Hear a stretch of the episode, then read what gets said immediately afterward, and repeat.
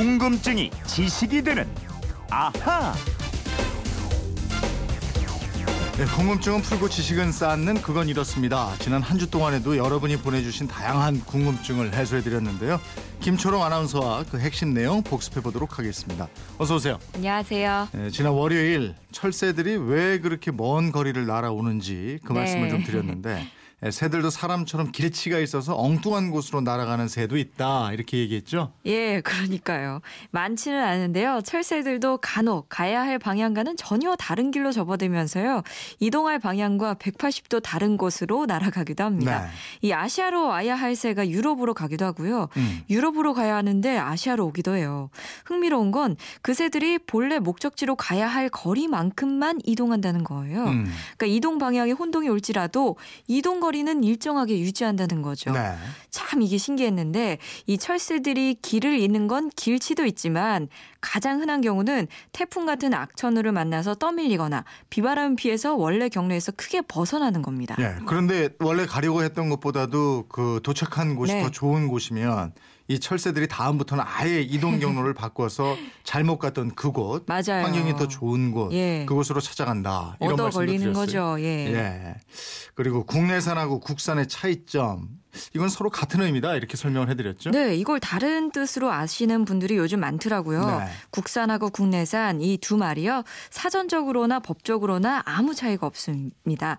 이 판매자가 국산으로 쓰든 국내산으로 쓰든 똑같은 의미라 이 말씀인데요.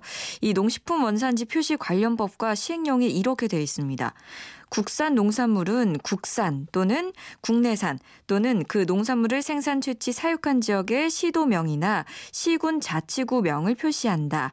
그리고 김치 같은 농산 가공품은 그 가공품에 사용된 원료 중에서 배합 비율이 가장 높은 순서의 두 가지 원료만을 표시하게 돼 있습니다. 예를 들어서요. 김치가 배추는 국산이고 고춧가루가 중국산이면요.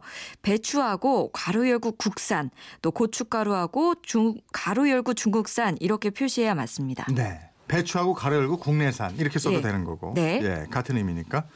비행기 연료, 항공유를 담는 연료 탱크 이게 비행기 어디에 있는가 이런 궁금증도 있었는데 비행기 양쪽 주 날개에 가장 크게 들어 있고 그 다음에 이제 꼬리 날개, 기체 중앙 이렇게 있다고 얘기했죠. 네.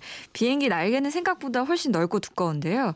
양쪽 날개에 상당히 많은 양의 기름을 저장하게 됩니다. 연료 탱크는 셀 형태로 작은 방으로 나눠져서 저장을 하게 됩니다. 네. 그래야 무게 중심을 안정적으로 유지할 수가 있고요. 또 기름을 사용하는 순서는 기체 중앙 탱크부터 쓰고 그 다음이 양쪽 주날개 또 꼬리 날개 순으로 사용하게 됩니다. 이것도 역시 무게 중심을 안정적으로 유지하기 위해서입니다. 네. 그리고 가끔 문제가 생긴 비행기들이 이륙했다가 되돌아올 때 공중에서 기름을 쏟아버린 다음에 내리는 건 공항 이륙과 착륙할 때 중량 제한이 있기 때문이라고 말씀드렸고요. 네.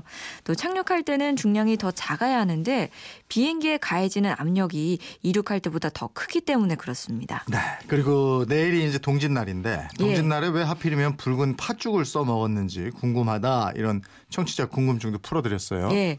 옛날 중국에요. 공공씨라는 사람이 못된 아들을 두었는데 동짓날에 그 아들이 죽어서 역지를 퍼뜨리는 귀신이 됐습니다. 네. 그런데 그 아들이 생전에 이 팥을 몹시 무서워했기 때문에 동짓날에 팥죽을 쑤어서 역질 귀신을 몰았다 이런 내용이 있고요.